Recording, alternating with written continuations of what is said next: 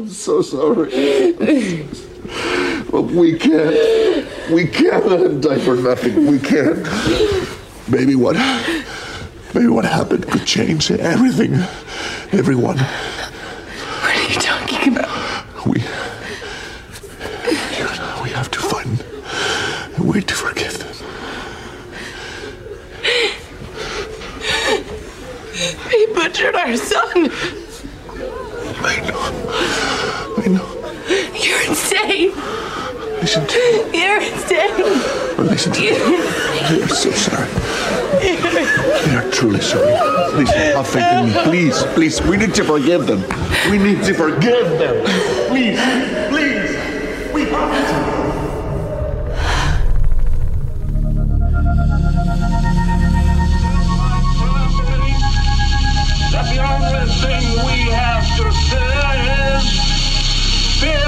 Fear itself. No.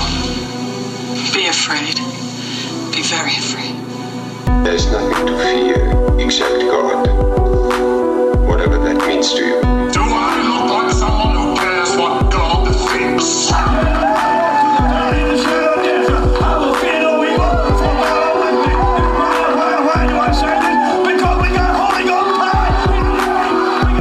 You're listening to The Fear of God, a podcast exploring the intersection between Christianity and the horror genre.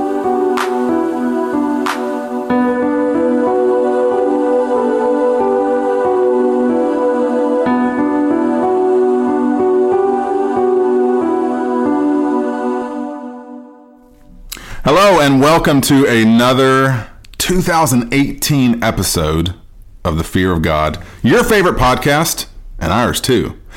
Uh, with you, as always, is your favorite host, Nathan Rouse. My favorite host, Reed Lackey, is usually with me, but he had to go like check on this weird plant bulb bloody thing in the toilet that he said kept sort of sprouting. I, I don't know what on earth he was talking. It sounds vile, to be frank with you, but this is the fear of God where we talk about all things horrific, and certainly that fits the bill. Reed! Happy 2018! What the listeners don't know, the readers and the listeners, because our listeners are readers, um, uh, don't know is that while um, you know we've we've wished them a happy new year on Rear Window and it comes at night, it is Yeah. only now officially the new year for you and I. That's right. Because right. we are time travelers. We've caught up. Right, Caught right, up right, right. Yes, that, that wrinkle in time has finally ironed itself I out. I love that book. that movie looks spectacular. Yeah, I'm very excited for it. I hope want to be a warrior. I hope that uh, movie does justice to that beloved, beautiful book. So you've read that? I've oh not, yeah, I've not read it. Oh, you should. You would love it. It would surprise me if it doesn't. Not because I know the book, but because I respect Ava a, a bunch and think Hmm. okay, yeah. she's going to bring some good sensibilities to it. Sure. Oh yeah, I'm very excited for that movie. So yes, So Happy my- New Year. Happy New Year to you too. yeah, Yeah. Have you recovered from your soiree? from uh, it's my soiree? Yeah, yeah, my trip to the bathroom. Your New Year's was- Ew, oh, like- yeah, I don't know. I don't know what you were Sometimes I have to recover from my trips to the bathroom. this bulb thing that I've got going. I don't know. That was a reference to the movie. I know it's oh, Okay, a reference to the movie. okay. I'm trying to figure out. Yeah. some- yeah. It's early for me. it's early for see see what what listeners also And readers. and readers don't know is that like you listened to a whole section of podcasts in which. Uh, Nathan was in California, and so we were in the same room there. Now it's my turn to feel the jet lag. It's my turn to feel the the time displacement because I'm in North Carolina, which is my old stomping grounds. But it's three hours later. So right now my body is telling me, "Hey, it's only barely 7:30." And instead I should, yeah. And I'm so used to you being in a little box on my computer screen, I don't Which know what to do when me. you're like, yeah, yes, please. You're too close right now, Reed. back, back up, okay? Leave it. Um, um, so it's a new year. We're doing this series. I'm we we haven't officially called it anything. I'm gonna perhaps officially refer to it as hashtag Rear Window. Okay. Oh. Okay, Because okay, yeah, we yeah. are taking a look back at some horror movies of 2017 yes. um, contextualizing in, them in this brave new world of three days into 2018 already. exactly, Um, we exactly. so two weeks ago we began also a new series for the year, much like our uh, Universal Monsters of 17 our hashtag Alfred Letters. Oh, let's Or and keep that one. Yeah, Alfred, from Mel- Melmac. Either that one. It's harder to say, so It is. It is. Alfred but that's why that's kind of fun. Yes. Um, we have different definitions of fun. Wouldn't Um, it be fun if we just sat around and tried, tried to pronounce ridiculous things? So we began Alfred letters with Rear Window two weeks ago. We began um, hashtag Rear Window, uh, maybe maybe three or four uh, episode series um, last week with It Comes at Night, and we continue that series with the much beloved uh, audience favorite uh, Darren Aronofsky picture Mother, wow. not to be confused with Mother. Yeah, because you need that emphasis. Uh, You do. That yes, You do. It's a very I couldn't decide if you go point. up on the second syllable or if, you, if it's just a Oh, whole you mean like a syllable. mother? yes, and I'm glad we're able to invoke some levity right now because it's all downhill from here. yeah, once we get into the actual film, levity's probably going to go right out the window. Um, so as we uh, as we before we get to that though, Okay. mother, mother, Mother, mother. mommy. That that's actually what it should have been titled. Yes, Yes. yes, mommy. um, with with someone the, the picture art box art being someone in the corner sucking their thumb. Um, before we get there, though, uh, d- would you like to begin Oh, us into absolutely. our official 2018 first edition of? Yeah, yeah, yeah. What you watching? What you reading? what you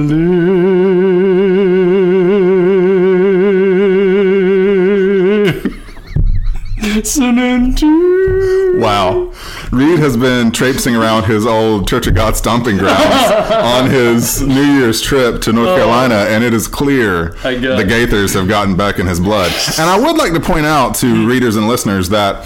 You know, a couple months ago, Reed threw some serious shade at me during my "What You Watching" for my for my physicality that I did during the song, like closing my eyes and getting in a meditative yoga-like Holding posture. your goblets. Uh, well, Reed just totally surfed through his version, at least the first half, having his hands out to the side, palms down, surfing while singing. I even stood on the chair. I was like trying to balance. yeah, I was impressed you did that with so little noise. Oh, it's- Um, so it's 2018, Reed. yes. What you're watching, reading, listening to, Brother Gaither. Um, well, the thing is, so I'm gonna make a preemptive uh, what you're watching, reading, listening to, just because I'm very excited that the episodes have just dropped. um, I, th- I think we've talked about it on the show before. I can't remember if I've ever actually used it in a what you're watching, reading, listening to. But season four, uh, another six episodes of Black Mirror have dropped on Netflix. Um, Whenever you say that title, do you does your brain subconsciously sing the Arcade Fire song? Mine does. Oh, interesting. No, Now it will. probably will Yep, now. yep. Yes, that's Black probably, probably going to happen. Yeah, but uh, uh, I love that show. That show is, and we perhaps eminently will, you know, sort of Today, maybe. Maybe I, We may just pivot let's just away. yeah, let's just abandon. We'll keep we the need title to. of the episode, but we're just no, we're not going to. Surprise! Um, so, uh, but yeah, Black Mirror, I think, is a very, Black Mirror. uh, it's a very, it's a fascinating series because it really asks a lot of pertinent questions to what technology has done to humanity and how we engage with our devices, our electronics, um, that and and how in frightening and enlightening ways our technology is changing us is causing us to shift our priorities shift our interactions and so i love uh, all three prior seasons. It was not originally a Netflix original series. Right, it It started, BBC. as, yeah, it started as first two seasons are BBC. There's six episodes total for seasons one and two, and then uh, season three has six new episodes that Netflix commissioned. Um, season four is the same category, six new episodes that Netflix commissioned, and they're about an hour long. But what's cool is like because one thing that I do love about the Netflix model, you and I go back and forth on the pros and cons, but one thing I love about it is the flexibility of time because. Uh, like the first episode in the new season is like an hour and 15 minutes or so and then there's an episode like i think it's episode five or something it's only 40 minutes so it's basically Well, and that's something that works really well for something so strictly anthology, like Sure. you know, Yeah. Just the amount of time you need to tell your story. Do that, um, Right. and then that's the that that's what I really appreciate about. Um, just Netflix in general is that just okay, whatever allotment you need to get your story told, do that. And so, so I, at this point, I have, you know, this January 3rd. I was debating whether or not I actually wanted to say the date, but uh, so we're recording on January 3rd. I have not yet seen any of season four, but They all die.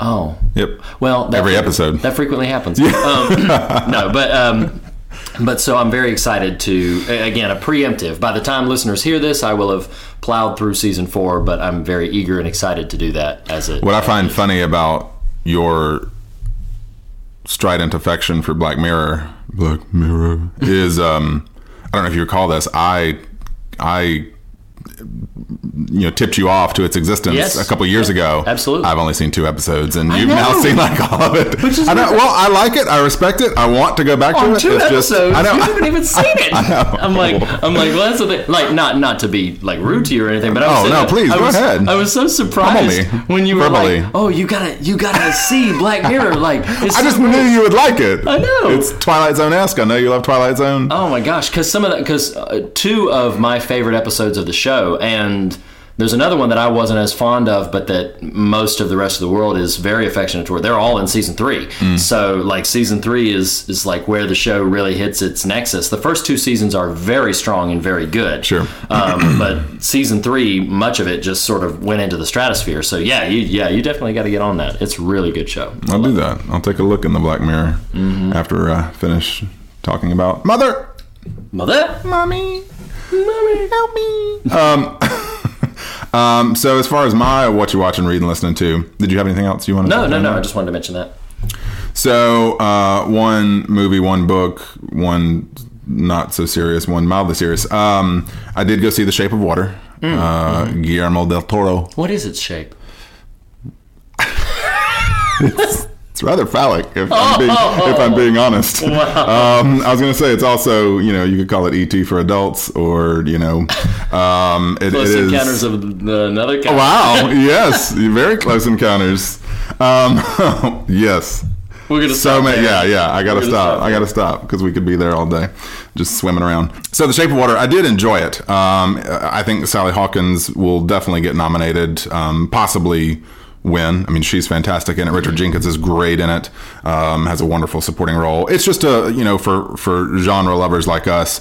Um, I mean, even in the first ten minutes, I was like, wow, I really love this conceit, which is we're so used to these days the big blockbuster world exploding kind of thing. Right. Um, it kind of takes that approach if the janitors were the ones observing the world exploding kind of thing. You know, it's like the, Oh, the big stuff is happening. They're kind of on the periphery of the story. And so I found that a very enjoyable, um, you know, sort of perspective on it. Mm-hmm. And in, in keeping with our universal horror sort of through line here, it is kind of a spiritual cousin to, um, the creature from the Black Lagoon. Oh, okay, fascinating. So he goes around smacking things, saying "F this, people, yes. F that, F you." F this lamp, F this guy.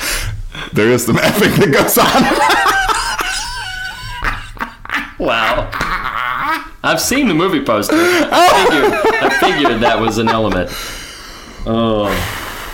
It is early, and we have to. Yep. We have to uh, fit in. Get our sillies much- out, Well, yeah, we've got to fit in as much levity. Mother is on her way. Oh, She man. is not happy. Um, so so yes, did see the Shape of Water, but also have just started reading um, a, a book that you actually gave to me for Christmas. So thank you for that, um, and want to recommend, even though I'm only a few chapters in. Uh, it's by a gentleman named David Gushee, G U S H E E, um, and I, I don't know. I found this post our Rear Window conversation. I found this interesting. Um, you know, in Rear Window, I talked during my mini or not even mini, just major rant uh, in line with the Last Jedi. I talked about semantics and Christian and fan and that sort of thing. So interestingly, this the title of this book is actually still Christian.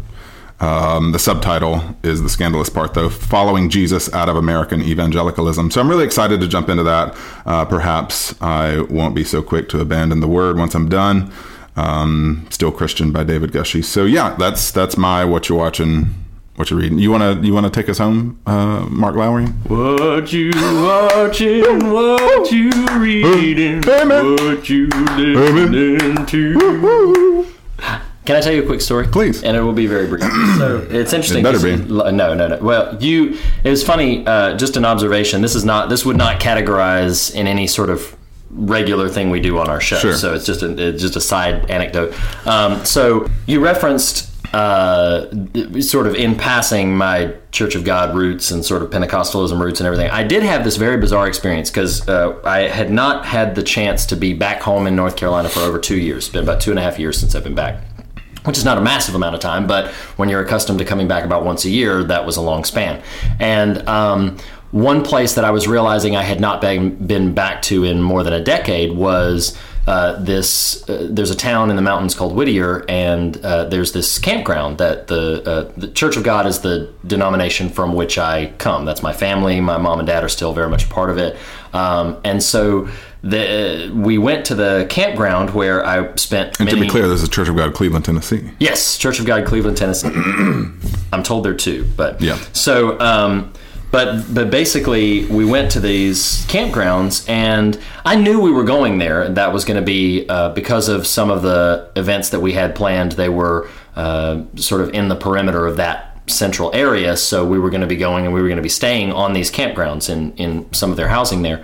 And I was unprepared because I knew it was happening, but it was one of those weird moments that if listeners or you, Nathan, have experienced this, then you'll know exactly what I mean when I say it. If, if you've never had an experience like this, then it might sound a little weird. But um, it was one of those things where I'm approaching, I knew it was happening, but as I'm approaching and I pull up into the driveway and I see the landscape for the first time, so many childhood memories come flooding back that I was unprepared, that I wasn't imagining in my head I would have. But suddenly, all of these childhood memories come flooding back in, and the way I described it, uh, I think I might have even thrown a Facebook post up there to describe it this way. The way I described it is, it's like my younger self came running around the corner, you know, like and to meet me, and and I was Is it just similar height?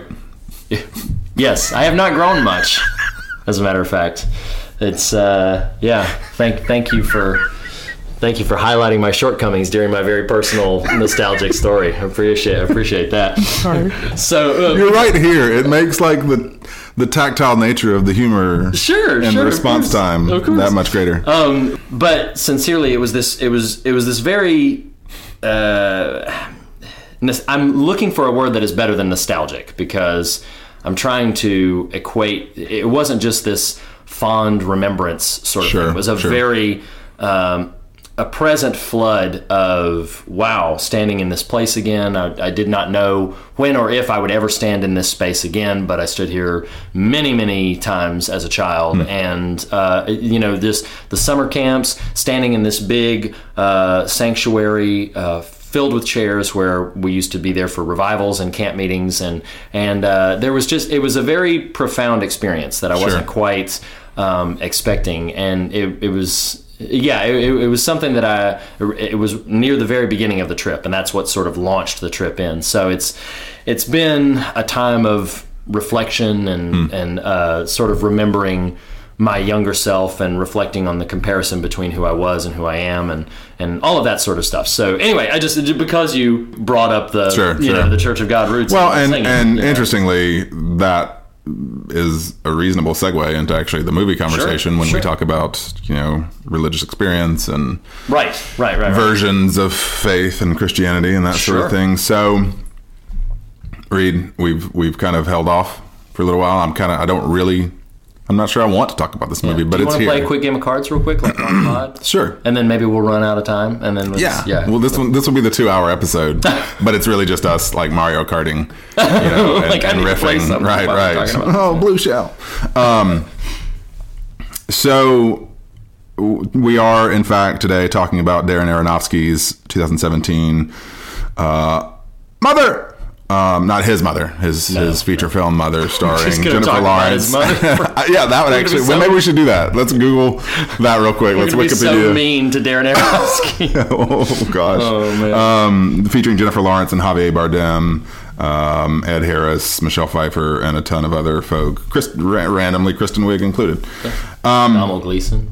That's right. That's right. Um, also known as General Hux. See, much like 2016 17's Zack Snyder occasional riffing, but on the negative side, I'm going to be with The Last Jedi. I'm just going to, it's just gonna pepper it throughout the year in our conversations. It's a new year. Because I love it so much. Yes, yes. And haters are going to hate. Um, Hate, hate, hate, hate, hate. Yes, they are. Thank you, Taylor. Um, so let's talk about Mother. Um, I want to start. We'll, we'll get to the f- formula, trivial bits, and whatnot. If you have any, I don't. But um, I will tell you what I knew about this movie, and then I want you to inform as well, because what you know or don't know matters to your experience of the film. Absolutely. One, I, I you and I talked about this. I want to alert listeners. Um, it is rare. Like I think about the movies we've covered before, and Reanimator comes to mind. I feel like there might have been one other one that really kind of pushed the envelope in terms of content, but um, there have been movies where I would say, "Hey, take caution when you watch. It's it's heavy." Uh, I Quick interjection. Yes, Like we said that about films that we loved, like The Witch, or Sure, yes. know, or even Bone Tomahawk for that one. Yep, You know, film yep, films yep. that we wound up loving for a variety of reasons, Right. but would exercise caution. And I would even say the same thing about The Exorcist, as much as I adore that film. That's like there there should be an asterisk of warning before going into Right. into that movie. So- and I would and and to thank you for that clarification to amplify that. Um, for me personally, um, I at this moment in time, I, I do think we're we're on board for a rich conversation. Um, Sure. There is a lot to talk about coming out of this film. I can't think of a movie I've sort of seen before that I would actively probably discourage viewers from watching. Um, if you do watch it, there's a lot to talk about. Uh, I would be hesitant to say, go check this out. Um, e- even there are those who are listeners to our show that probably have already seen it and, and know some of what we're going to get into. But if you haven't seen this movie, it is sort of monstrously heavy. Uh, So, so big caution there. You know, uh, big parental advisory. More so than, I mean, horror or not. Like it's it's it's rough. Yeah, and Aronofsky tends to make those kind of films. Uh, I said about uh, Requiem for a Dream specifically, but uh, a lot of his films sort of have this nature to them where it's like you you walk out and you're like, wow. That was a powerful film, very effective in a lot of ways, very successful in a lot of what it was attempting to Sure. do. I don't know if I will ever watch it again. Yeah. And and Aronofsky kind of has uh, a rhythm to that. He's made exactly one film that, even though it's right in line with all of the rest of the films that that he's made in terms of theme and substance and structure, um, the the one film of his that I have revisited now at this point probably three or four times was The Wrestler, the Mickey Rourke. Uh, that is a film that I really love. Um, and Remarkably, the only somehow I missed the wrestler. I mean, it, it made all the the critics lists and whatnot when it came out. Really, Yeah, I. Um, I have seen Noah, Black Swan, and The Fountain, which I actually really liked. The Fountain a Oh, The lot. Fountain is quite good too. Yeah, yeah. Well, it's very it's a very fascinating movie, and and you know uh, I, I enjoy both those performers very much. Um, so the question I propped up a moment ago of, of what did you know? So for me personally, all I knew was it was very divisive. There was a scene a la like Bone Tomahawk, and that it that it I didn't read anything. I just remember seeing stuff percolating on the interwebs, something about some sort of statement the movie makes about God, which was to most folks negative. Um, so, so those were really the only, you know, things I knew going in. Um, so, so what did you? What I knew beforehand, uh, uh, I'll go ahead and just say the only bits of information that I walked into the film with. Because I actively avoided, uh, there are um, a few of like our sibling podcasts that deal with film and faith um, that have covered Mother. I have actively not listened to those episodes Um, I will now, but to not to knowing we knowing we might get around to it, or knowing we might get around to it, and and that I had not seen it. So Sure, knowing sure. we might get around to it, and that we had not and we had not seen it, I wanted to wait because I wanted a Right. I, I had already been spoiled on two major things, and those two things were number one, I knew that it was a metaphor for the creation narrative. So I knew I knew that going in. I was like, okay, metaphor for creation narrative. So then, when certain characters start showing up, like for instance, uh, you know, huge spoilers for Mother already, uh, guys. But uh, so for instance, I knew when Ed Harris walked in the door, I was like, oh, that's Adam. Like, like I Mm. Sure, sure. First viewing, never seen the film, but I knew Right, right, I'm right. following a creation narrative. I was like, okay, I wasn't quite sure yet who Jennifer Lawrence was supposed to represent. Uh, kind of figured that out along the way, but I was like, okay, that guy showing up, that's Adam. Now that's Eve. Now that's clearly Cain and Abel. You know, all of those, all of those types of things. The other piece of information that I knew is I knew that somewhere at the end, though I had no contextual information, I knew somewhere at the end, um, a baby is violently destroyed, and I was like, oh. Okay, so like armed with those pieces of information, I wanted to know as little else as possible, Right, so I could have as fresh of an experience as I could going into Sure. it. So I kind of braced myself, battened down the hatches, and I was like, okay, because you had seen it already, and I knew that it had had at least in a couple. Well, and to to frame that, I mean, so there's no confusion. I only saw it a week ago. I think Right, you're right, saying right. like, yeah, we this is the fir- I think this is yeah this is the first film that we actively decided to talk about before neither of us had seen it.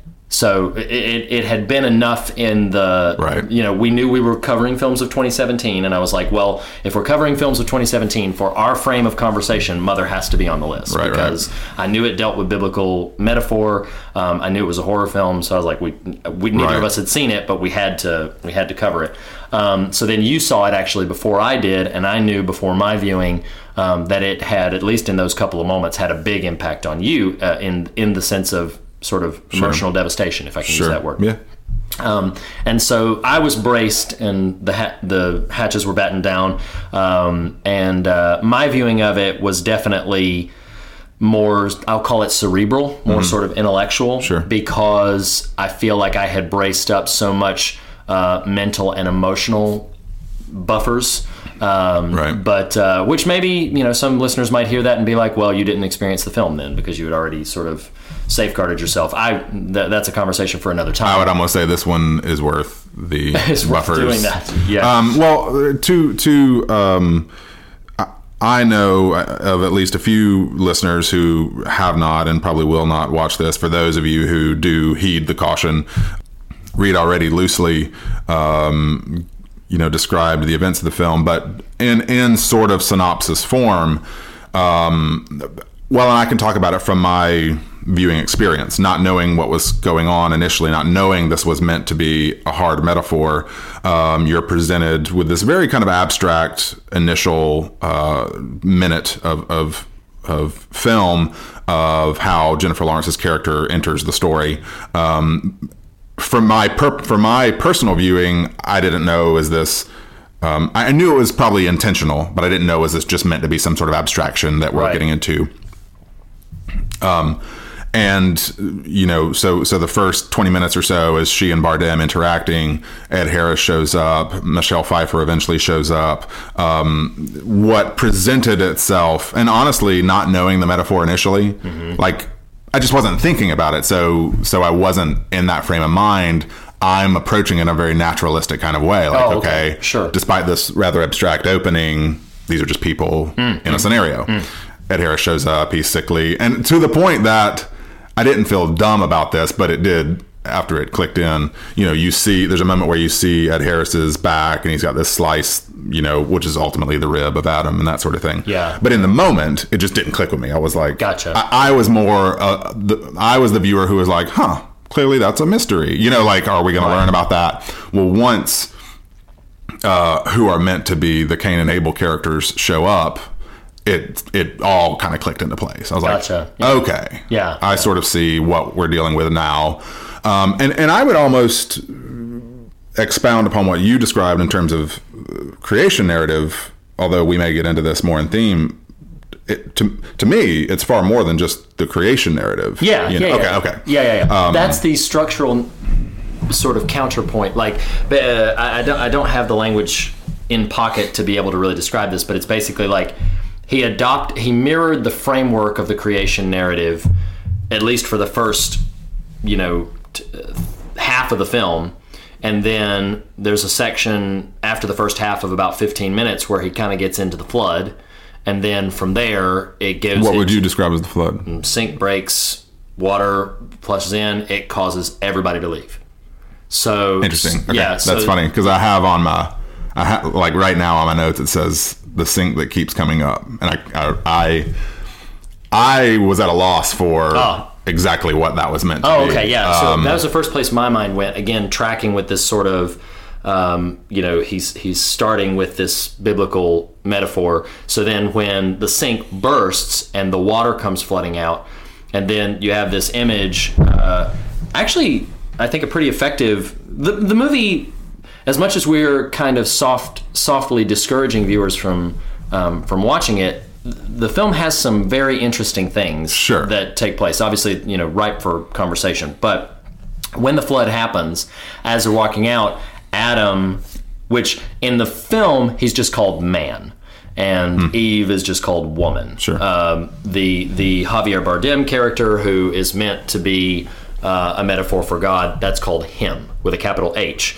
which is why the film itself uh, is called Mother with a lowercase m. All the rest of the characters are lowercase characters, and Javier Bardem's character, him, has a capital H. Um, but when man is leaving, he leans over to him. Uh, Ed Harris leans over to Harv- Javier Bardem and says, "I'm so sorry. I'm so sorry." And then uh, Eve, Eve's character, Michelle Pfeiffer, uh, walks out and looks and gives this like just real, Yeah, yeah. angry, sort of spiteful stare Right. at Jennifer Lawrence's character as they're all ushered out. But yeah, when the sink breaks, water floods into the house, and that's kind of what connected. The water floods into the house, and everybody leaves. I was like, oh, that's meant to be. Sure. I mean, I mean maybe I'm wrong about that, Well, but I had not thought about that because for me, at that point, I'll, no, I, I think that's probably accurate because I mean, scripturally, the flood is an extinction event. It, it Mm-hmm. you know, all the peoples of the world are diminished in in the film. Yeah. when that happens, the house you know empties. right. Um, and then there's a, a, a. That's when we get into the. It's like immediately following that that he impregnates her, and we have the the the baby narrative of the second half of the film begins. Sure. Um, but uh, ca- uh, casting casting that aside, uh, well, well, well. I don't know. Where, I'm sorry to cut you out there. I don't know exactly where you're going. This may be a. We will always now, or I will at least refer to the take shelter formula of we're just kind of going to go where the conversation talk leads. about it, right? Um, you know, you made a reference a minute ago to some some certainty about specifically the identity of mother, and that's sort of on. It, it's not on my list, but it, it, you know, to you, is it meant to be a literal sort of thing? Is she the essence of maternity? Is she Mary specifically? I would struggle with that a little bit. Um, like I definitely don't think it's Mary. Okay, yeah, yeah, yeah. I, I, definitely mean, don't to think you, it's Mary. well, in other words, a minute ago you said figuring out who that was. Like, how would you describe what your interpretation of her is? Well, uh, I I sort of walked out of the film thinking this is Mother Nature because it's the because it's the like the I guess just because that phrase Mother Nature is so like locked into my brain. Sure. Um, I I w- I was like, okay, I, I think that's the most natural place that it would go. Right. Um, plus, like I I picked up on I did very little reading Sure, like I don't I don't sure, have sure. Yeah, I like trivial either. bits Yeah. and stuff like that because because I've done very little reading. I wanted and this is an exercise. Maybe I won't do a good job. Maybe I'm dumber than I think I am. But I wanted very much to see like okay, let me without a I've got this very little bit of external knowledge, meta knowledge. Right, let me see how much I can parse Right, out right. just watching the film. Um, and so I think she's meant to be Mother Nature because the house is uh, very much like if we're thinking of it in terms of okay, uh, Ed Harris is Adam and Eve and Michelle Pfeiffer is Eve and everything. They're very much coming into the house, so I'm kind of seeing the house as either a Eden or just the world. Right. And so that's that's why it's like okay, if this is her house, Right. and uh, and the house is seen as like the created world. I can see that. That's that's where I kind of went with. It's like okay, so she must be like Mother Nature, and then it really, when I landed on that and said like I think that's what this is, is how much abuse she takes in the last half of the Hmm. Yep, film. yep. I'm like I think just knowing what little I know about Aronofsky, I think that would be something that he would probably try to infuse in there. Is like we're we're really Right. in a in a literal you know this, the film is a metaphor, but in it, Right, right, taking right. that metaphor out of the realm, I think he's literally saying we are beating Mother Nature to death. Like we're Well, my her. only hesitation committing to that. Well, so so a couple thoughts on what you just said. So, uh, Eden versus the world. To me, Eden is very directly represented by his office, um, where the where the tree is. Yes. They're not Yeah, allowed yeah, to touch yeah. the tree. He boards up the he boards up the office. point. Right. He banishes them from the office. Um, so so uh, to me, the house is more kind of the world. It's this microcosmic sort of view. Um, I like your Mother Nature approach there. I, and this is what's challenging. I'm, I'm going to state this and put a pin in it. The the strictness of the metaphor, how hard he steers into the metaphor, uh, to me lost me in a, a, decent amount as a viewer. But I'll come back to that. Um, so my until until you presented that Mother Nature idea, um, which I think has validity. To me, it was like, is she spirit? Perhaps the Holy Spirit. You know. Oh. This this sort of Trinitarian idea. Um, she is who births. You know this baby, um, and and that's that's to me where the Mother Nature metaphor uh, or analogy would break down a little bit is what what what Mother the movie feels like is Darren Aronofsky's indictment of Christianity. And so I think I think it's far more literal of, of a scriptural approach, at least his understanding and interpretation Mm. Sure, of. sure. Thus, her birthing is is Mother Nature feels to non Christian. oh, Does that make sense at all? It like does. like yeah, it does. I think I, I like your interpretation, but the fact that she is an active birther of this baby, right. um, I don't know. I I don't know how that would sync up with who is who is by definition of where the, the film goes meant to be a Christ child. I think figure. so. Yeah, yeah, yeah. Um, including, and I won't say this very uh, graphically right now, but including the baby's ultimate fate could be seen as a. I'm going to use the word perverted. I don't know necessarily that that it's meant to be perverted in Aronofsky's sense. Uh, I just don't know him well enough.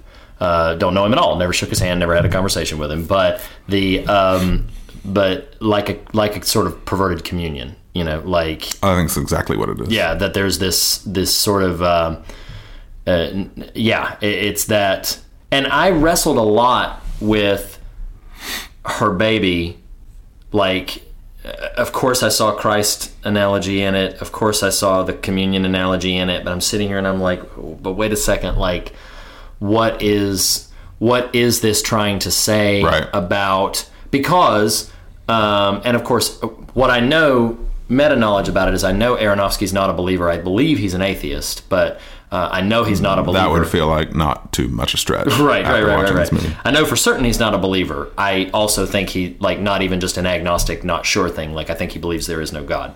But the um, I just couldn't understand quite like if you're going for the Christ metaphor, it's weird to me. But again, I'm a Christian.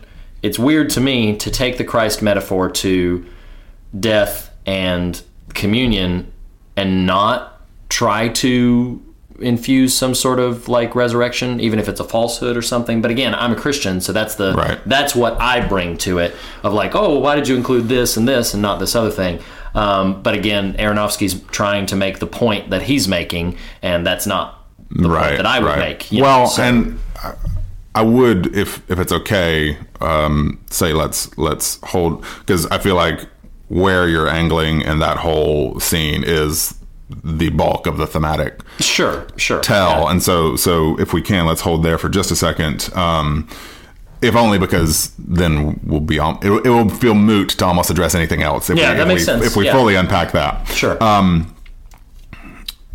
here here's a random question. Well, it, it's funny. I'm glancing at my notes and like what I wrote before I knew the metaphor real concretely. I wrote this movie is so weird with like three e's. You know, I was like, I, I am having early in it. I was like, what on earth are we doing here? Right. Um, so, two thoughts. One, interestingly, the like your your identification of these character names makes this question speak even more to me. So, him is Bardem with a capital H, man and woman all lowercase, mother lowercase. The title of the movie has an exclamation point. Mm-hmm. Like, mm-hmm. do you have have you thought about that? Do you have any interpretation of that? Like that feels purposeful, Yeah, and yeah, yeah, intentional. Mm-hmm. Um, I think it would. I mean, I don't know if what he's going for is the the idea of a child screaming for their mother, uh, or if it would be like the empowerment of a mother. She, the decision she makes at the end of the film, is that is that what that's a reference to? Like sort of a a giving back power, you know, the exclamation point very definitively, like a giving back power to this character that doesn't even have a capital letter at the top of their name. Like it's a very, it's it's weird because it's a weird title in that the lowercase letter is intentional and the exclamation point is intentional. Right, so, right, right. So I'm like, he's he's telling us something at least about what he thinks or about what he's scratching at with this film. Now, what that is, I don't know. So yeah, again, I'm gonna feel real dumb if I postulate a bunch of ideas and then. Afterwards, I plan to do research and I plan Sure. to listen to things. So if in like Well, in we two can check back in. Sincerely, I mean, Yeah, like, yeah, yeah. like I, I have not done reading or listening. Yeah, neither have I. uh, regarding interpretations of the movie because, like you, I wanted to come in. It, uh, it, it is rich, sure. but here, okay. So here's uh, that, that question about the exclamation point. I have a hypothesis. So the struggle I had with this movie, in a very real way, is is the struggle. This is going to seem like a, a, a random line to draw here. Is the struggle I have with the facing the giants of the world is and and there's going to be a happy medium. This is going to be a random aside here, but the Last Jedi. I sent to you the film crit Hulk piece. Anyone should go read that if you haven't yet. That he did on the Last Jedi, and he makes this. He has this wonderful paragraph where he talks about Spielberg as a filmmaker, hmm. and he says there's this moment for many film watchers, and as they sort of mature, where they decide they don't like Spielberg because they realize, okay, you're just trying to get me to feel a thing, hmm. and the the point film crit Hulk is trying to make is, yes. Yeah, yeah. the, the art of storytelling is I'm trying to make you feel a thing. Yes. Those who do it well can hide the strings very well, Yeah, but still get you there. Mm-hmm. The problem I have with the things like the facing the giants is you're not even trying to hide the strings. yeah, yeah, yeah, yeah. On the flip side, on the opposite end of the spectrum, Hold your thought.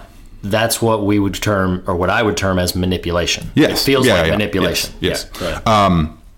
a big problem I have with Mother is you are not even trying to hide the strings here. You are very strongly, very strongly, forcefully imposing your very, what feels like, again, I, like you, have never shaken Aronofsky's hand.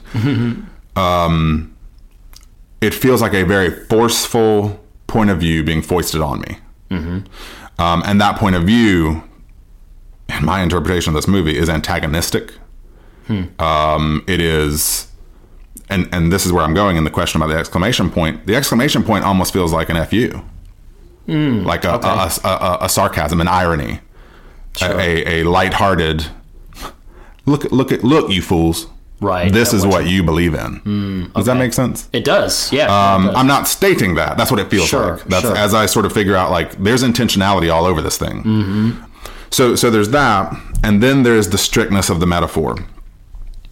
Because when you when the strings aren't hidden whatsoever, um, when like Saeed on a beach, you find a giant electric, you know, wire, and you're like, "What on earth?" They're all over nice the beach. You like that? It, yes. But they're all over the beach and they're exposed. Mm-hmm. I don't trust you. I, I, I see what you're trying to do.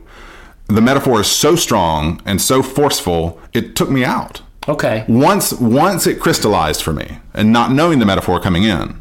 Okay, But sure. once it crystallized, once I said, "Oh, the heart in or the the gem in the office Sure. is the tree. Yeah. The office is the garden. That's Adam. That's Eve. There's Cain. There's Abel." Suddenly, I was like, "I know where you're going, and I'm worried."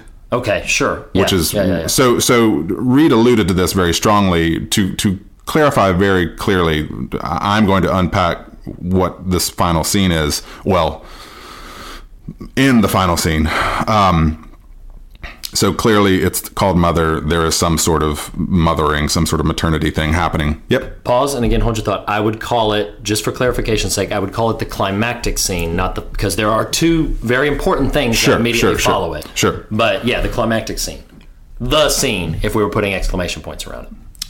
so in the film, as Reed mentioned a minute ago, um, him impregnates mother, um, and uh, thus the New Testament gets written. It's it's very on the nose uh, to me, troublingly so. Um, you mentioned emotional devastation. So my personal response to this movie is even though at about the midpoint, once once the the the metaphor crystallized, I, I sort of knew where, in a general sense, all this was heading. And even unplugged, not actively, but became kind of inured. I was like, oh, once all the chaos is happening towards the end, I, I, I was not plugged in at all. I was watching events. Yeah. I was watching you force feed me. Yeah. Uh, Aronofsky, not Reed. Um, right, right. she delivers this baby. Bardem is is uh, as him uh, loves the adoration the people pour upon him. This house that is the world is filled to the brim with people who are who are chaotic and and crazy. Oh man, I'm about to make a really lovely connection point here. So there's this moment that is devastating and heartbreaking before the most tragic moment. She has birthed this baby. She is nursing this baby. She, the character mother, has has been present for all of this chaos. Is very much holding on to this baby. Is trying not to fall asleep while Bardem's him wants to show the baby to the people because Bardem, as him, loves the adoration and he wants to show off this baby. And and and this is why I don't and this is what's hard, and this can lead to possibly a conversation about artistry and and the the, the stories we choose to tell and the way we infuse ourselves and our perspective in- into those stories. But Aronofsky has a very defined view of God, um, or, at least what he would say we as Christians articulate as God. It is self-serving. It, it is, you know, uh, perhaps revels in despair Yeah. of the people. It's a little needy. I don't know if this is what you, but like, I wouldn't have quite said needy, but but I, again, we're working with metaphor here, Sure, and right, so right, right, uh, right. all our words are, are attempts at explanation. So to to attempt once more to to wrap up this scene, um, she's trying to keep the baby. She dozes off, and and and you you see multiple attempts on her part to not doze off because he's staring at her. And and one of the most like if I can, and it's near impossible. If I can separate my sort of uh, personal faith and belief system from the observing of this movie, it is great on a technical level. Um, the performances are strong. Yeah. I am impressed with how more or less well the metaphor works. Yeah, yeah, yeah, yeah. uh, you know, it's not going to work 100%, but their as performers commitment to the metaphor. Absolutely. Um, that scene in in this moment when Jennifer Lawrence is trying to stay awake, holding this, nursing this baby, Bardem is staring her down, and there's multiple shots back to him of not of unmoving, unblinking, just staring, wait, waiting, Right. and she she falls asleep, and he uh, the, perhaps the next moment it, it, there's a cut and she she comes to and she wakes up and she's no longer holding the baby. And she sees Bardem walk his, from the back walking out of this room and she starts chasing him down. Um, she she turns him around rather dramatically and he is no longer holding the baby. It is now being held aloft by you know think think of crowd surfing at a concert by this this throng of people. And in what can only be perhaps for me personally one of the top three, if not top two, if not top most most devastating scenes in a movie I've ever seen. While holding this baby, um, jostling it about to and fro, you you you hear an audible neck snap, and it is it is devastating. And and never have I been so unplugged from a movie uh, uh, emotionally, and then so you know, like a tidal wave sweeping over me, thrown back into the most deep emotional whatever I, I can feel. Right. You know, just to be frank with you, Reed, since we're just here by ourselves, um, eh, you know, uh, instant weeping, like, oh my God. And, and then that moment is immediately followed by her chasing after and through this crowd, pushing through the crowd, um, and it, it is extremely graphic and, and disturbing and troubling. You mentioned this a minute ago, and my whole point here is to just try to help listeners understand if they haven't watched this movie what we are talking about because it is wrenching. Um, she finds this altar throughout the film. Groups of people have been segmented off, a la denominations, a la factions, a la sects of Christianity, um, and on one of these altars amongst these group of people is entrails, um, bodily entrails, which are meant to be this baby. She looks around, and there are you know tens of dozens of folks uh, uh, bloodily consuming bits and pieces of. I mean, it is horrific. Yeah, uh, yeah. uh, uh, of, of the highest order. Um, It's deeply, deeply disturbing. Even, I mean, no matter what your emotional connection to the film at that moment is, it is troubling and unsettling, and is intended to be. That moment is is intended. Sure. To be. Sure. Well, y- yes, but but and this this is the struggle uh, uh, in terms of my ability to to be frank trust the artist now. Okay, sure. Is yes, it is intended to be devastating, but what feels even more so is it's intended to once more say, "Look, you fools! Look at what you believe in. Isn't this horrific and awful and terrible? Why on earth would you think this is acceptable to believe in?" Right, right. Um, I, I do want to. I, I do want to piggyback around to a minute ago. I had this really wonderful moment of inspiration, and and why why I would struggle with a mother versus where I'm going with this. In envisioning Bardem carrying this baby, envisioning a moment of a baby in a movie and an apocalyptic people's response to it. I couldn't help but think of Children of Men, which oh, is okay, yeah. glorious and beautiful. I love that movie and, so and, much. and perhaps holy. Of and, and is the complete counterpoint to that moment. Not necessarily where mother goes in terms of entrail eating, but in terms of baby and response. Mm-hmm. If, if you haven't seen Children of Men, do check it out. I wholeheartedly endorse and encourage that. Um, and there's a moment where this this civilization that is babyless uh, comes upon a baby through circumstances of the film, and, and they are all in awe. And it's Yeah. beautiful and, and just They lay down their weapons. Oh my God. I And love the- this movie yeah, so much. And the crowd's part to make. I sort of wish it was horror so that we could talk about it in depth. um, so, so pivoting back to Mother, I, like there's stuff I, I feel like are, is worth engaging, but I feel like we're at the doorstep of, of themes. Um, Well, let's. I mean, again, take shelter. I know, Let's- I let's- know. Let's just do it. Like I just like talking to you and, know. and them, and I, I- you know, there's there's like, Like- a, a throng of notes right here staring at me. know.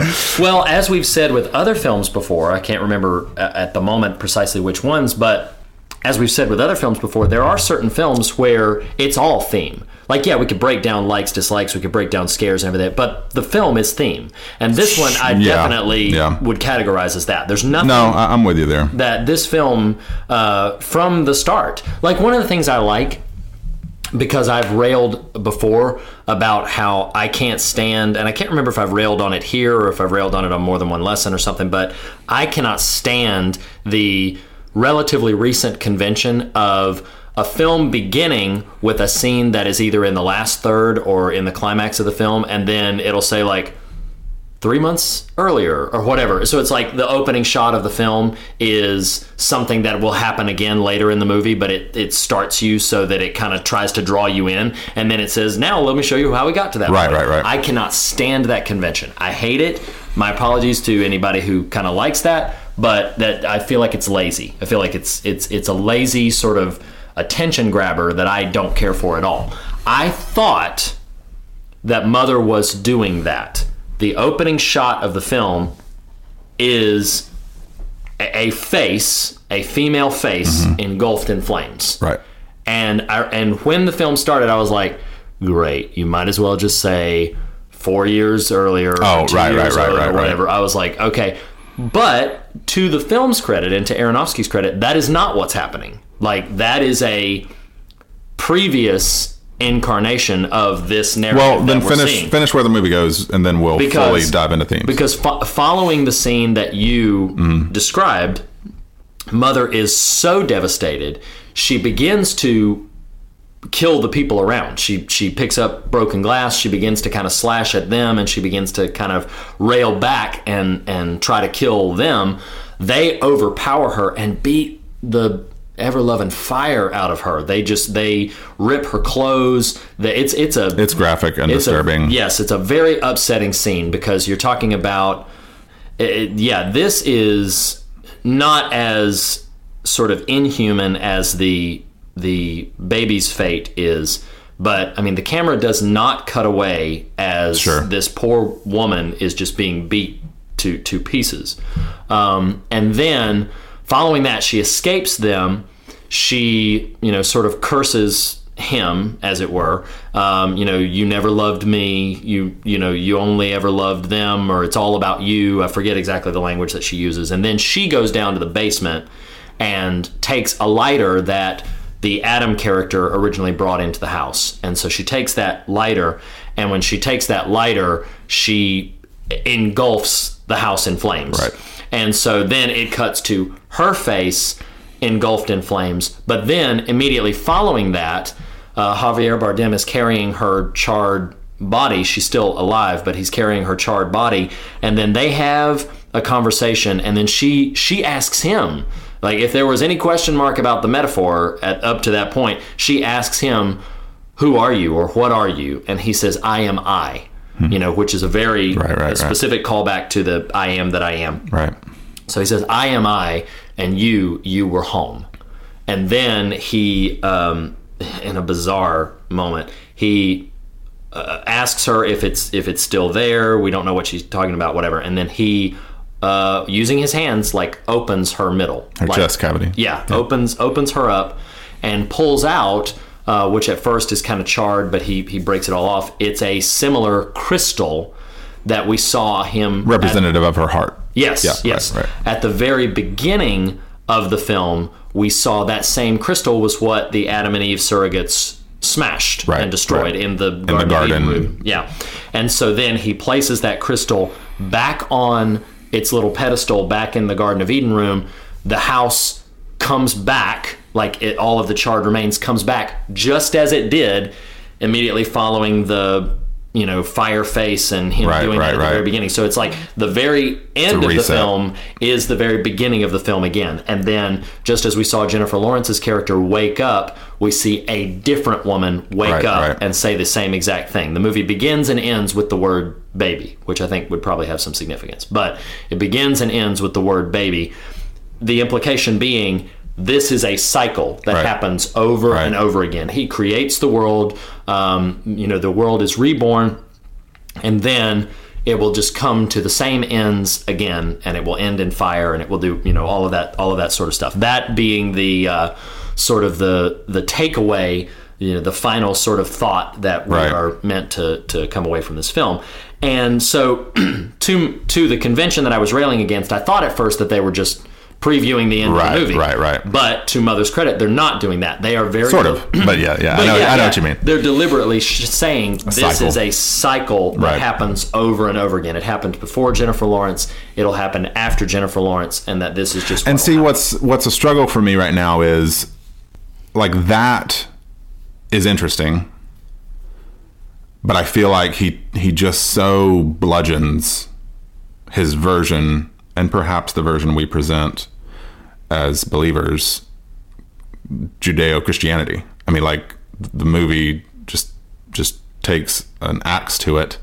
You know what I mean? Like in other words, just the pure rest the pure kind of reset um, sort of metaphor of uh, cycle, life, death, rebirth kind of thing is an interesting sort of through line and could have some fascinating what Let me. Uh, listeners don't know that I, uh, Nathan visibly saw me sort of formulating a thought. Um, the it's a very weird motion he does. He does a little jig, and it's. I know, yeah. I know Yeah. you've got a new thought, so go it- ahead. Yeah, I call it the squiggle. And so, like, so so basically, um, here's my view. I was trying in thought preparation for this conversation. I was trying to parse out what do I think. Like, let me put on my you know English, my college English minor brain, and do my literary analysis. Sure. What do I think the author thinks of him? The, the character him. Mm-hmm. right. What do I think Aronofsky thinks of him? And here's what I've landed on at the moment. I think Aronofsky considers the character of him, whether or not he considers him to be an evil being or, or whatever, he is unquestionably a being that is reactionary or, or, or uh, I'll call him unintentional. Because in the film, Bardem's almost purely responsive. Yes, yes. Bardem's character is consistently doing something, and when asked, what are they doing? When Jennifer Lawrence's character is asked, what are the human doing? I don't know. I don't know. I don't know. Like, it really stuck out to me how many times his character says, I don't know, through the course of the film. Right, right. I don't know, I don't know, I don't know. So I would even say, like, perhaps an ignorant portrayal of this character. Like, he's not in the know. And so he's, you know, I don't know, I don't know, I don't know. And then he even says to her at the end, he says, I need them to create. This is what I am. This is what I do. I need them He's a to create. poet. Yeah, he's a poet. So he is, uh, I know you're going to go to The Last Jedi here, but he is, in Aronofsky's mind, again, I'm making a lot of suppositions. This is just an observer of the film, Right. trying to parse out what I think is being said. In Aronofsky's mind, I think he sees the character of him as a force which can do nothing but what it does. It just does what it does. Um, so, what it does is uh, abuses its own creation for the sake of its internal need for adoration and affection. That it, it abuses the the preciousness or the goodness that Right. it that it brings forth because it needs to be praised or it needs these things, these people, in order to keep its creative spark alive. And so if if I'm anywhere in the ballpark of what Aronofsky thinks about God, there is a sympathy, not anywhere close to an agreement, but there is a sympathy I would place for people who observe Christians and read the text of the scriptures, and without proper context or without uh, you know continual good healthy conversation in healthy contexts, not just judgmental finger wagging. Um, I would sympathize with people who walked away going, "Man, God just needs praise and adoration, and He doesn't care who He hurts along the way, as long as He gets praise and Right. adoration." You know, I I don't agree with Right. that. There's no part of me that that I'm like staring into your soul, saying, know. "Let's love." So, what listeners won't know. So, a very uh, uh, meta side note here: Reed and I usually record multiple episodes at once. We're only going to be able to do one today, largely because we were both so antsy to talk about Mother that here we are, um, and both have lots of thoughts. So, what's fascinating to me as I'm hearing you say this is. Um, there are whole swaths of, uh, uh, at the very least, American, if not broader Christianity, for whom God existing for the sake of His own glory is a very real and primary tenet of faith. Yeah, absolutely. Which is, which is exactly what this movie is. It is saying, hey, if God exists for His own glory, this is the sort of what that looks like. yeah. Um, These are the casualties along the way and the abuse that happens, and yes, Right, and and, and so you you are um, making more me more sympathetic, which I don't like. Stop stop trying to engender compassion in me here, but towards the artist here, you know, there is a way in which my takeaway from Mother feels like antagonism towards Christianity. There's also a takeaway of. I I can't blame Darren Aronofsky for feeling like this is what Right. the world or the world of Christianity tells him is going on, and this is his observation. And hey, guys, yeah. you are maybe a little off your I- rockers. Go ahead. I apologize for cutting you off. Uh, can I make a comparison between two people who, for reasons only based on the art they create, that I'm going to compare two notes here. Do it. I'm going to compare Darren Aronofsky. May seem a little odd at first to what I've seen from Seth Rogen. So, you take a film like Sausage Party versus a film I don't want to take that. Film but anyway, but you take a film like Sausage Party versus a film like Mother, and here is what I will say: the the individual filmmakers may have whatever degree of opinions, perspectives. They may you know be very firmly you know convinced of this, that, or the other. But a film like Sausage Party feels very assured of what it's telling you. It feels very much like, hey, you know, everything you believe is just BS, and this is really well all it is. You know, like a film like that, uh, which is another film I would actively discourage viewers from Sure. seeing, but a film like that is very much like giving the. Fi- that's a film Yep. that is indicting Christianity. My experience of Mother. You know what's funny about Sausage Party is I wouldn't know it got there because I actually went to see it. Shout out Matt Murray. We left after 15 minutes because like, well, oh, yeah, all this is is singing about yeah, you didn't- sex and, Well, strong opinions about things you think you're more confident in and knowledgeable of than you are. Yes, and, Right. and past past the vulgarity, yes, it, Right, it, right, it, it lays all of that bare against. And so once I thought systems. that's all Yeah. this is, I just walked out. Yeah. so so that's that, and that's that tone. And consistently, I kind of feel that way about a lot of the stuff that Seth Rogen puts out. I felt that way about the few episodes I've seen of Preacher, which of course I read Preacher, and yeah, it's kind of of that same note. But casting that aside, I do not, and maybe I'm in error. I do not get that same degree of assuredness from Aronofsky's work. So even in Mother, I do not feel indictment. I feel very much anger and frustration, and I feel very much uh, from the film. I feel a sort of a a burst of fury at whatever his perceptions are of this thing. But what I was surprised to not feel was what you're describing. I did not feel Aronofsky sitting in some superiority place saying, You all suck. I felt very much a hey, your God is confused and and your belief system is confused because look at the Sure. abuse. But that to me felt different from the alternative, uh, you know, in what I'm describing as what Seth Rogen puts out, which is like, hey, I know more than you stupid, ignorant people.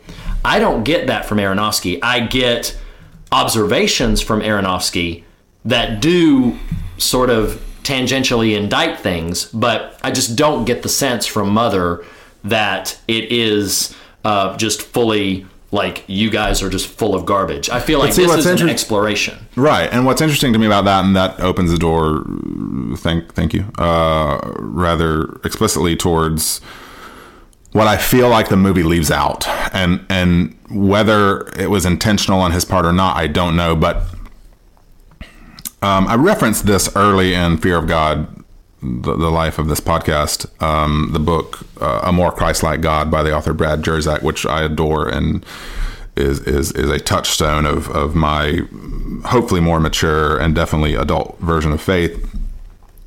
And what I came away from this movie, what I what you know.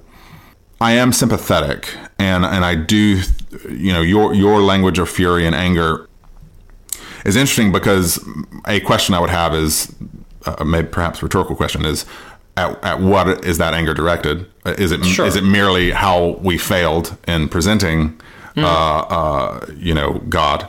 Um, but what's fascinating to me is the book, A More Christ-like God, is literally about, as its title suggests, God is Jesus. And God is like Jesus. If you want to know what God is like, you look at Jesus. Right. And so what's fascinating to me about this movie is it has a a, a Christ analog in it, but it is not Christ. And I don't mean that in a metaphysical way. I mean that in a literal way. You Right. left out the heart.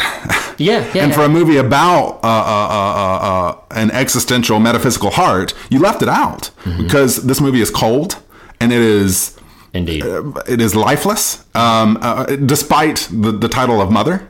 Right. Um, what arrested me, Reed, is in this movie, a baby is destroyed for uh, an artist's perhaps false interpretation of what I would call orthodoxy, and and and a movie's poor understanding of of to me the Christ Himself, which is the history of the world hinges on the birth of a baby, the redemption of all things hinges on the death of a man. And I don't mean Right. a person with external genitals. I mean a grown, mature adult who willingly is not afraid of what is to come. Right. And that's a very different story. No question. And and that's what really arrested me and I struggled with because we should all lament the death of a child. We should all lament the death of any person. right, right. But there is something very different mm-hmm. about that presentation. Right. And and that's why I struggle. I'm like, you, you're not you have either not received or you are definitely you are definitely not portraying the whole story. Right, and and right, and absolutely, right. and and what I have in my notes is if you take Jesus out of scripture, what you have is the movie Mother. Mm-hmm. I couldn't agree more. And and agree more. and that is is why I wrestled so like I, m- my wife whom I talk about not on ex, in explicit detail most of these movies with I haven't told her about what happens in this movie. I'm like it's too heavy. right, I, I don't even quite know how to deal with it. I'm not going to tell you about this. It's just too much yeah. because because it's not Aronofsky maybe this is a strong phrase makes fun of what I would say yeah it's wrong that's wrong Right. That's incorrect. that, right. that is that is and, and and and and I lament and I find great sorrow Mm-hmm. in how you know this is what you and I talk about like what what is faith and and what is faith for the the person who at minimum respects the person of Jesus at at on the opposite end of that you know uh, loves and and and tries to adhere to his teaching Sure, of course. and I think that's what's so troubling about this movie is you start at point A, which is a God figure and Adam and Eve, and that's partly why I unplugged because I didn't know Death of a Baby, but once it crystallized, I was like, I know where you're going. And I Mm-hmm. and I don't know that I'm going to trust how you do this. That's sort of what I'm trying to drive at, and what Yeah, has undergirded yeah. a lot of my interpretation of this movie. Is it's like because getting that right is landing the plane correctly and faithfully. Of course. Getting it wrong is an abomination. right. Yeah, of course. you know, course. and and I'm, I'm glancing at my notes real quick here. Can I interject? Yeah, please. So uh, I completed a book uh, uh, a while ago. I've I've now uh, shared this book with you, and soon, hopefully, we will have the author on the show to talk about it. It's a book uh, by J.R. Forasteros called "Empathy for the Devil," and the premise of this book is taking the most notorious villains of the Bible and putting yourself in their shoes so you can kind of see things from their perspective one of the troubles that I have that I've had pretty consistently with people is when they say like, "Well, why is the God of the Old Testament so different from the God of the New Testament?" I have never had a problem reconciling the two because to me, what you just articulated about you have to look at I'm I'm a Christian. So I look at the whole of scripture through the lens of Jesus. Through, Sure, and, right. and in my theological framework, like you said, Jesus is God. So Jesus is the lens through which we understand the heart of the Father. Like Right, apart right, apart from right, him, right. we don't understand it. Which means apart from him, there are so many intentions or or events in like say the Old Testament that would make no sense or would at the very least give a misrepresentation of the heart of the Father in those events. Right. So when you flip that around and you begin to look at the whole of scriptures through the lens of the person of Jesus Christ, then it does take on a new flavor. The reason I brought up empathy for the devil is because Forasteros's main premise is when you step into someone else's perspective and sort of consider the piece you're not missing, you generate compassion and you generate understanding. And yes, I would agree with you uh, if this is sort of in an oversimplified way. What you're saying is, yeah, looking at the God figure separated out from Christ. Of the movie. Uh, well, the God Or- figure oh, of the movie, okay. or, or in life. period, right. Yeah, separated out from the person of Christ, and you get an incomplete picture. And with an incomplete picture, frequently we'll get a an incorrect picture that it is not. This is not right. That Right, the, right, the, right. The God you are describing or or serving or living out is incomplete without the person of Jesus Christ. And so what that that is absolutely what is present in Mother. Like Right. like Mother Javier Bardem is God, but Christ is nowhere Absent. in that film. Right. Even yeah, even if Mother's Baby is meant to be a kind of surrogate for that happening or for that occurrence, and I we already said I, I believe that's supposed to be kind of a, a perverted communion.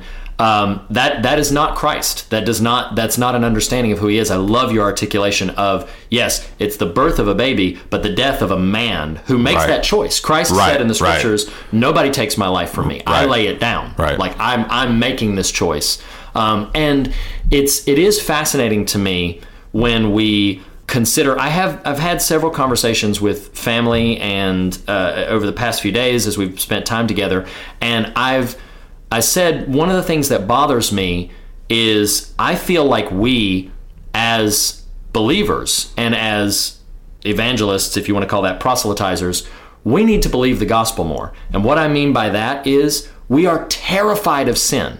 And we are terrified of that, like the darkness is eventually going to be greater than the light. So, what we tend to do is we tend to overcompensate and we tend to present a father, a father God, who is vindictive and very wrathful and who is filled with all kinds of, you know, just waiting as the judge on a high hill Right, to right, dole right, down lightning bolts. And I'm like, yeah, there are passages of scripture where that's absolutely the image that you walk away from. But when you look at what Christ did and who Christ was and how he walked through the world and what his whole intention and purpose was that that's the heart of the father. The heart of the father is right, redemption and right, restoration. right, that's right. that's the piece you were missing. And so uh, naturally okay so uh, i don't know when we'll need to wind this down but can i briefly bring in the scripture that i had in mind or do you have some other thoughts you want to unpack first? Um, a little bit. I, I'm, I'm, you know, uh, baking on the inside, but um, but I want to affirm what you're going to, and and perhaps the scripture you'll bring in will will just further turn the wheels. But like, you know, for me, the um. I, I can't recommend to those. You see, I keep calling listeners readers, and, and so I'm going to presume you are literate folk. Go read Brad Jersak's Some More Christ-Like God." Um, you know, I, it is fascinating that your your soliloquy read a minute ago about um, the character of Bardem in this made me think of. I mean, just call it out, sort of Piper theology. Um, you know, Reformed theology. God exists only for the glorification of Himself. But I would.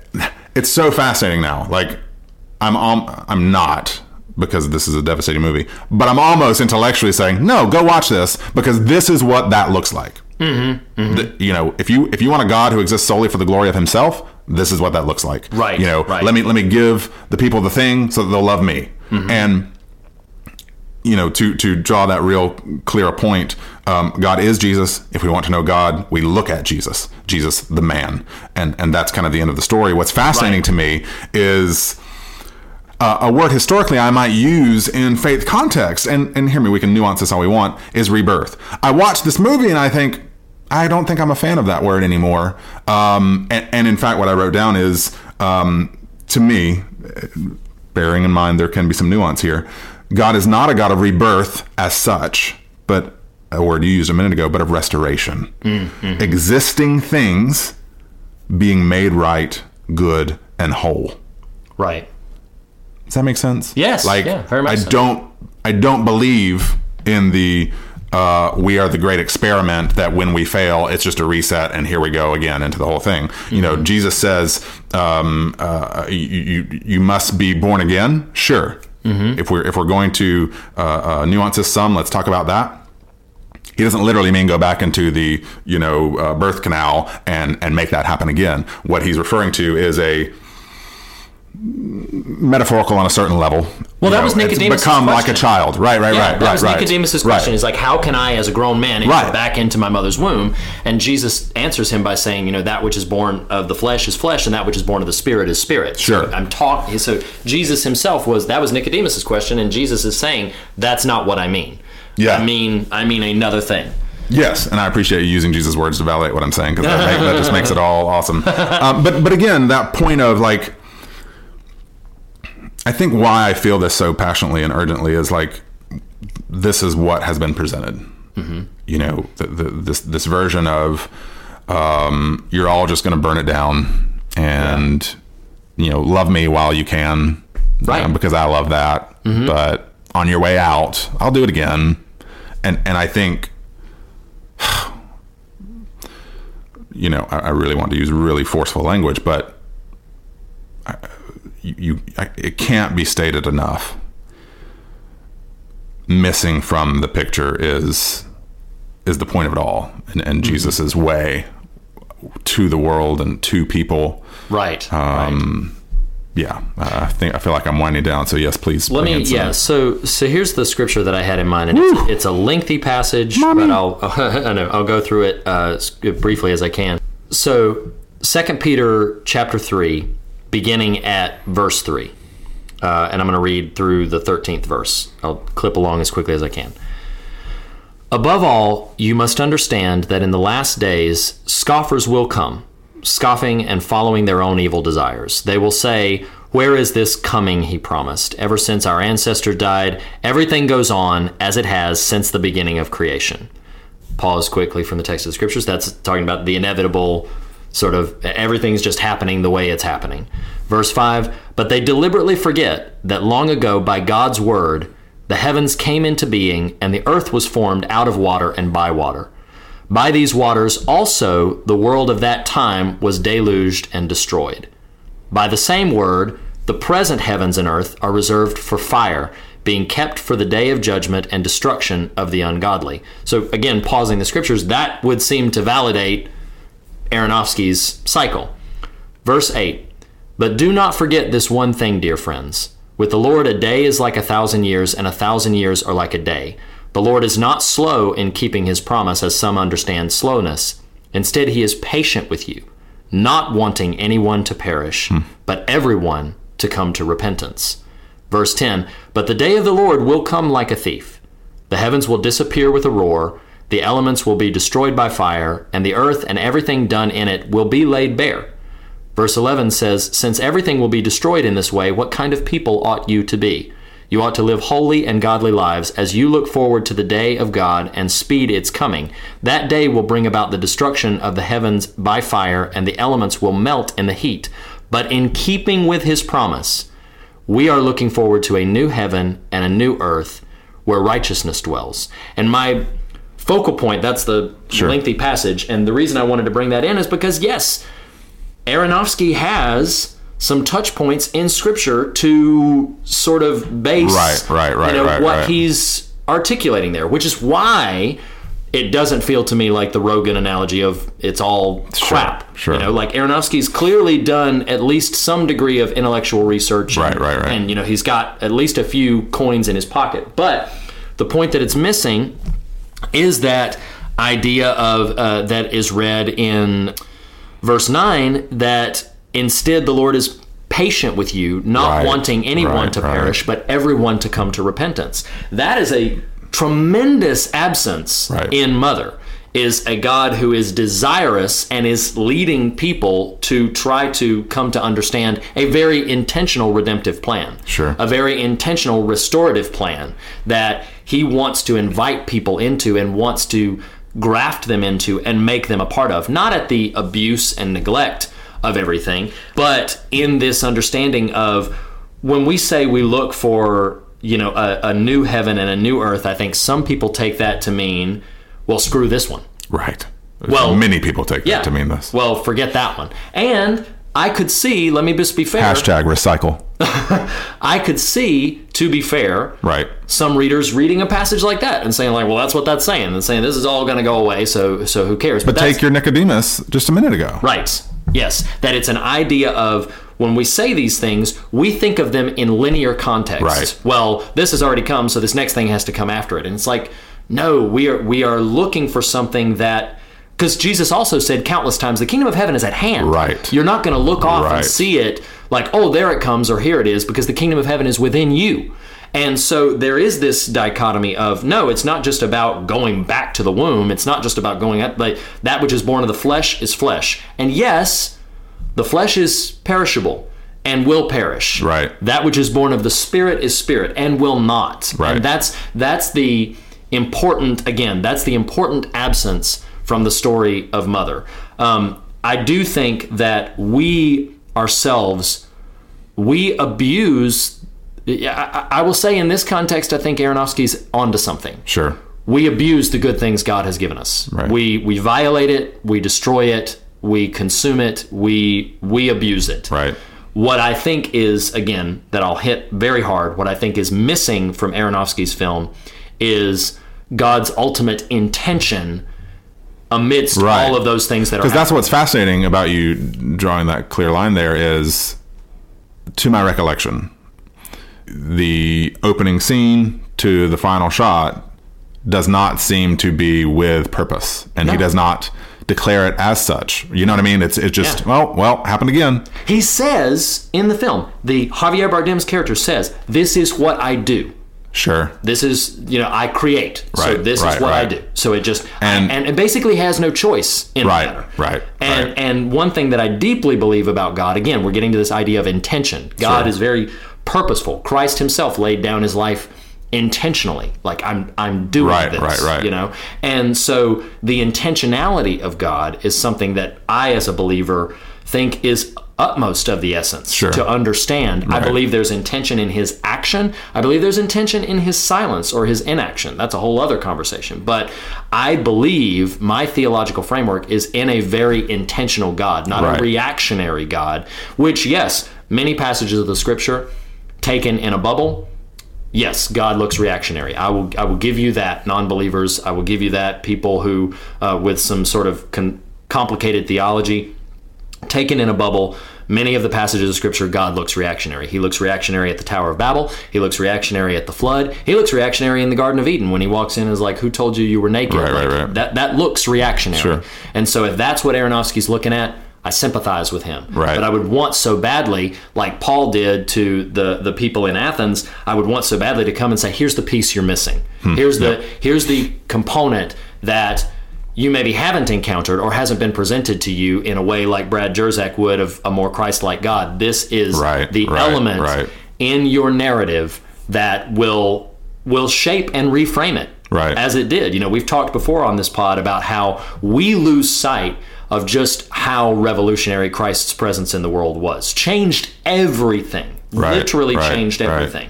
But we lose sight of that. And we lose sight of the the before and after that that is the crux of of time. That is the crux of Sure.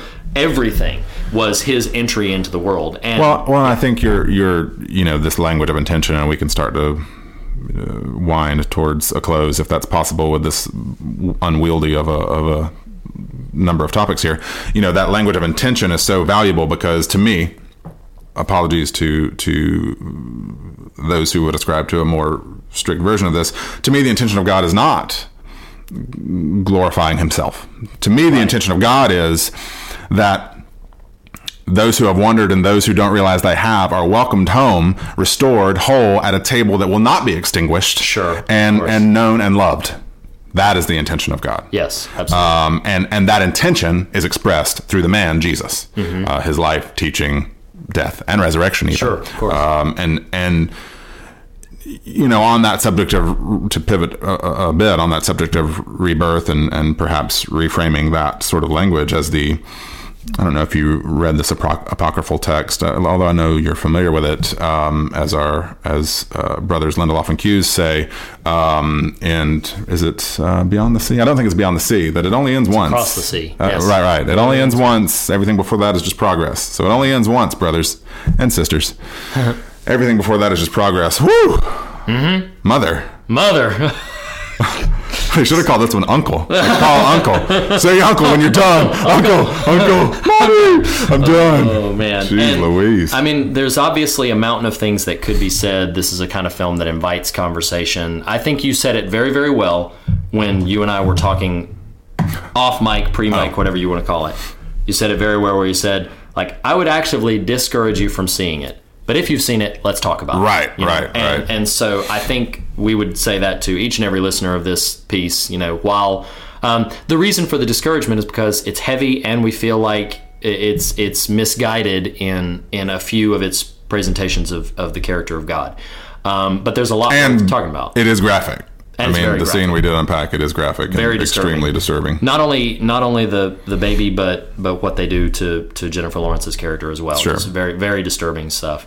Um, but that having been said, um, let's bring a little bit of uh, our, our lighten our- the mood. Yeah, let's bring a little bit of our Let's uncle- leaven the bread. Yeah, our, our uncle, uh, David Pumpkins, and you know, because he's family now. He's been Yes. around for a while. He's, he's Yes. family. Please not that so, uncle. um, so, uh, so yeah, let's let's bring in our good friend uh, David S. Pumpkins. Let me just pull up my little uh, measurement. As we do with uh, every film, we rate it by a measurement of style, scares, and substance. Uh, Mother may be may be a little bit difficult to sort of assess those kind of things, but um, I don't think so. um, but in the area of style, what would you give to? I usually uh, define style in a in a way of liking a thing. Um, I, I would give it a one, oh wow, okay. which All right. again, as you just described, feels like a slight. It's more just I, I don't. I did not like watching it.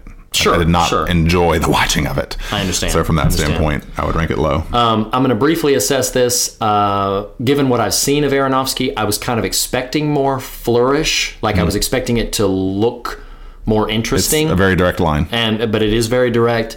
I do because of my sympathies towards him and how well I think the metaphor works for a narrative. Even though we've obviously unpacked what I disagree with on other things, I'm gonna land at a three. So for me, style is is is about a three. I think there's some really good stuff there, um, but I think there's some very important stuff missing. So yeah, three for me. Um, in the area of scares, I'll go first. Um, I'm gonna uh, because it's difficult for me to articulate like scares versus nightmare. uh, You know, like in the nightmare sense versus like disturbing and unsettling. Um, I'm gonna give scares a four and a half. It's uh, it's a pretty harrowing Sure. kind of kind of uh, film in that regard, and I think very frightening and disturbing and unsettling in a lot of ways. So I'm gonna land at a four and a five, four point five. Um, for me personally, scares it's a five, just no question. I mean, Yeah. it, it it is disturbing, it's distressing, um, and even on a meta level, it's it's harrowing from the standpoint of how wrong we've gotten it in terms of presenting course, uh, yeah. a cogent message of love and faith. Yeah, very very effective in that regard. Substance is so difficult for me because um, I- with substance I struggle because if you want to talk about how much there is to talk about, Right. probably a five. If you want to talk about how much I think is missing from the picture it's trying to scratch at, there's a much lower number. Sure. Um, so I'm gonna for substance, I'm gonna I'm gonna lean gracious, and I'm gonna give it a four for for substance for me because I, I do think there's important key things missing from the substance of what it's scratching at. Right. Um, but I do think there's you know again. If you've seen it, I want to talk about it with you. You Right, know? right, right. So, so yeah, four for me. Yeah, I mean, my impulse would have been five, but I think you can't ignore. I can't. Uh,